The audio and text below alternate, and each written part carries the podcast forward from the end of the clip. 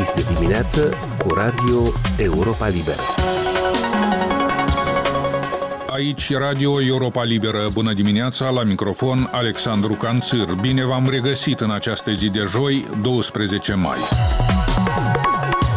Pe cuprinsul acestei emisiuni, ce orizont de siguranță poate avea în față Republica Moldova aflată în preajma unui teatru de război? Pe ce sau pe cine poate conta un stat mic cu o linie a frontului la o aruncătură de obuz? Linia frontului a cărei apropiere continuă să fie apreciată drept puțin probabilă, dar care nu poate fi totuși exclusă. De ce neutralitatea continuă să fie considerată o pauză garantată la Chișinău, în timp ce țări mult mai bogate încep să o considere un lux greu de suportat? Ce interes ar avea Rusia să consume trupe și energie ca să vină să ocupe Republica Moldova? Și dacă logica împrejurărilor de acum ar exclude parcă extinderea războiului asupra teritoriului dintre Nistru și Prut cel puțin, căror alte pericole ar urma să se preocupe să facă față autoritățile de la Chișinău. Punctul de vedere al istoricului și analistului politic de la București, Armand Goșu, în răspunsurile unui interviu ce urmează peste câteva minute. Așadar, cum vă spuneam, urmează acum un interviu cu istoricul și analistul politic de la București, Armand Goșu. O discuție despre ce a adus și poate aduce aflarea Republicii Moldova în preajma unui teatru de război.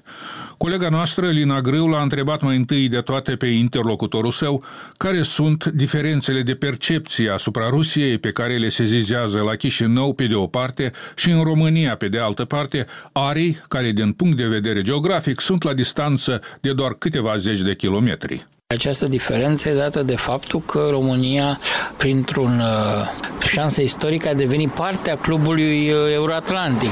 Este uh, membru de plin al NATO de vreo 16 ani, este membru a Uniunii Europene, ori între timp au ieșit noi generații de copii în România care s-au născut într-o Românie membru a clubului occidental și pentru care Rusia e undeva departe, e spre deosebire de dumneavoastră aici, uh, unde Rusia e aproape, Rusia e pe stradă, e peste tot. Limba rusă, informațiile din surse ruse sunt destul de prezente, ori uh, diferența e notabilă, condițiile în care presa uh, rusă nu mai dă mult presă și a devenit un instrument de propagandă a Kremlinului și o fac în mod violent, extrem de agresiv, de neimaginat și de neînțeles într-un spațiu informațional cum e România.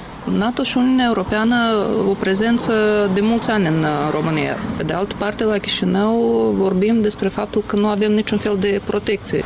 Aici este spre aproape de linia frontului. Presa internațională titrează, iar pe prima pagină, că Moldova e amenințată. Oricine ar fi îngrijorat, nu e vorba că doar moldovenii au motiv să fie îngrijorați, oricine care s-ar afla în apropierea unui teatru de operațiuni militare, cum e cazul Republicii Moldova. Asta nu înseamnă că mâine se va întâmpla ceva dramatic, dar nimeni nu exclude posibilitatea unui scenariu dramatic în Moldova. Dincolo de asta, NATO și Uniunea Europeană e un scut pentru România și nu este în cazul Republicii Moldova. Deci, neutralitatea e o chestie care poate proteja? Neutralitatea e, e un lux. Țări foarte puternice și permit să fie neutre. Mai nou nici ele.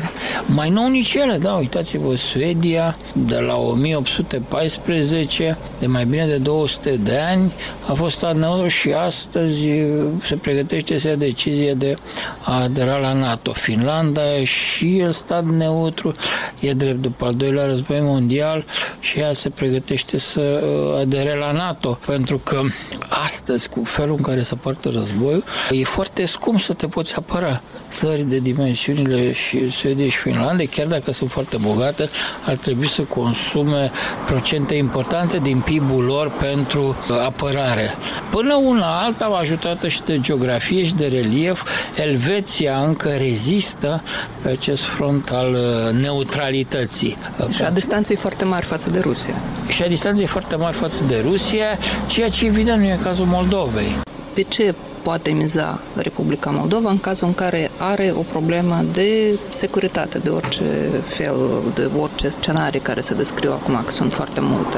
Păi poate miza pe propria armată, care nu e foarte bine în armată, dar totuși sunt câteva mii de militari. Nu știu ce dotare are, nu știu cât sunt de bine pregătiți, dar știu că au participat la diverse exerciții comune, știu că au fost prezenți pe niște zone de conflict, deci nu cred că e o armată total ineficientă și Uniunea Europeană s-a oferit să ajute armata Moldovei, deci va fi o cursă contra cronometru pentru a crește capacitatea acestea de luptă. Dar mi-e mult mai important, mi se pare, lăsând partea cu armata deoparte, pentru că nu poți să faci minuni. Dar eu contez pe faptul că populația din Moldova, că reziliența societății moldovenești este suficient de bună și că nimeni nu dorește să trăiască într-o dictatură, într-un regim în care poți să faci pușcărie pentru niște like-uri pe rețelele sociale, pentru o postare pe aceleași rețele sociale, poți să faci 15 ani de închisoare și că moldovenii sunt iubitori de libertate și că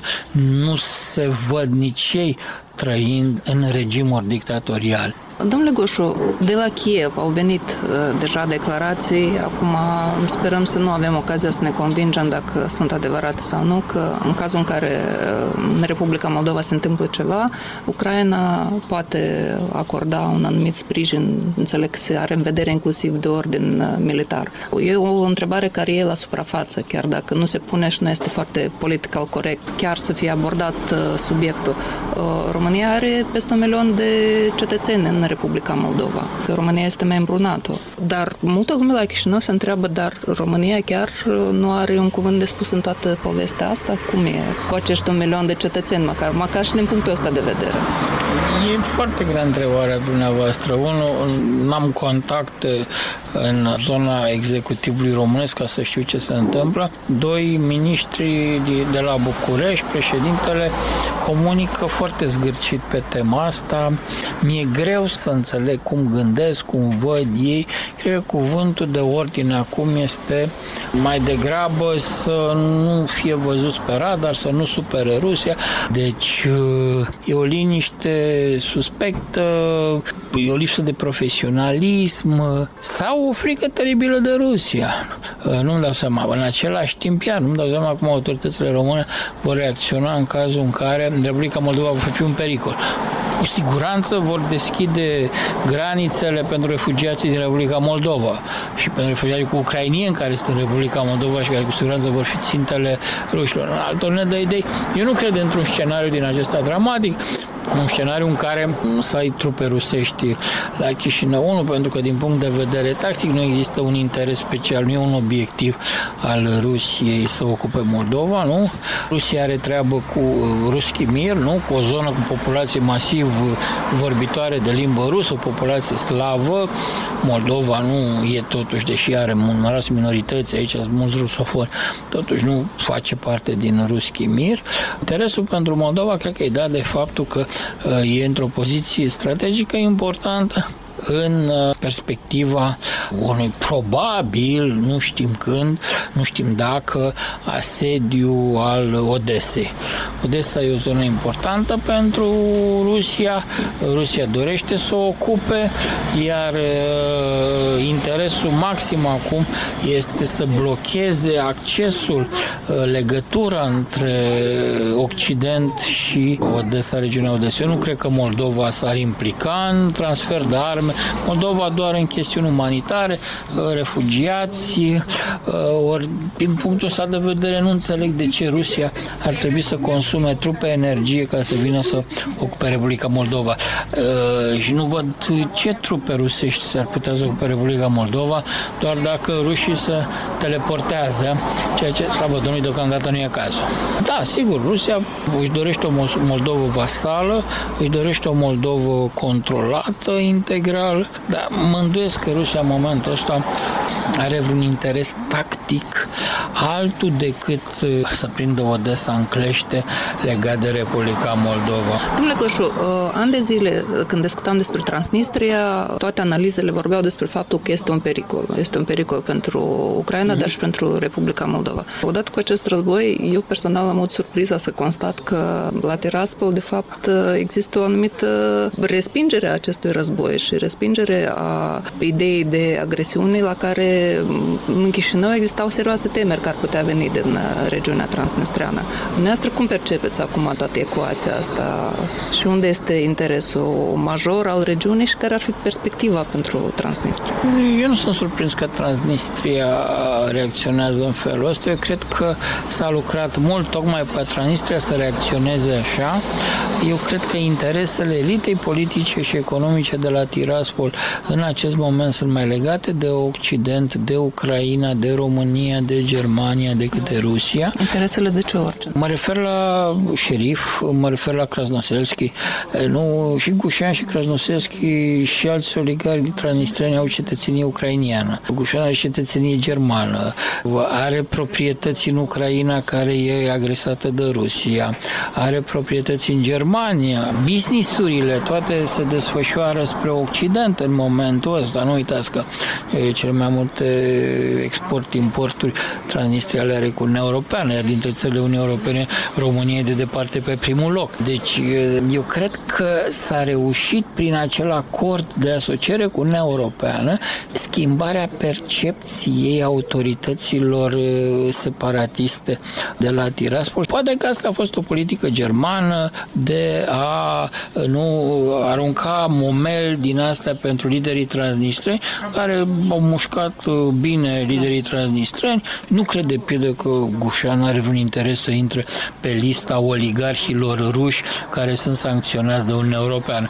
Acum, problema e alta. Întrebarea fundamentală, dar nu știu dacă aveți dumneavoastră un răspuns la cât controlează FSB-ul instituțiile separatiste de la Tiraspol, cât controlează FSB-ul, MGB-ul Transnistria, cât controlează FSB-ul uh, structurile administrative de acolo, armata din Transnistria, armata rusă, care e băieți care e capacitatea de luptă în acest moment. Știm câți soldați sunt acolo, știm că ei nu mai pot veni prin uh, Chișinău până aeroport, dar uh, știm noi exact din ce ne-a informat acolo, cât de bine antrenați sunt, ce armament au oamenii ăștia, ce muniție mai au oamenii ăștia, care e disponibilitatea de a lupta, că trebuie să vrei să lupți. Uitați-vă, unități din uh, Federația Rusă refuză să plece pe front. Sunt zeci, sute de cazuri de ofițeri care își dau de, preferă să-și dea demisia din armat decât să fie trimiși de Putin să lupte în Donbass. Ori în cazul Transnistriei, nici populația, deși alimentată masiv cu propagandă rusească, nu mi se pare doritoare să participe la această confruntare și apoi întreaga elită economică politică de la Tiraspol, prin interesele ei, e mult mai legată de Occident sau de Ucraina sau chiar de Republica Moldova, cu care are tot interesul să fie în relații bune, decât de Rusia, care e undeva prea departe după 2014, Transnistria izolată din cauza sancțiunilor împotriva Crimei.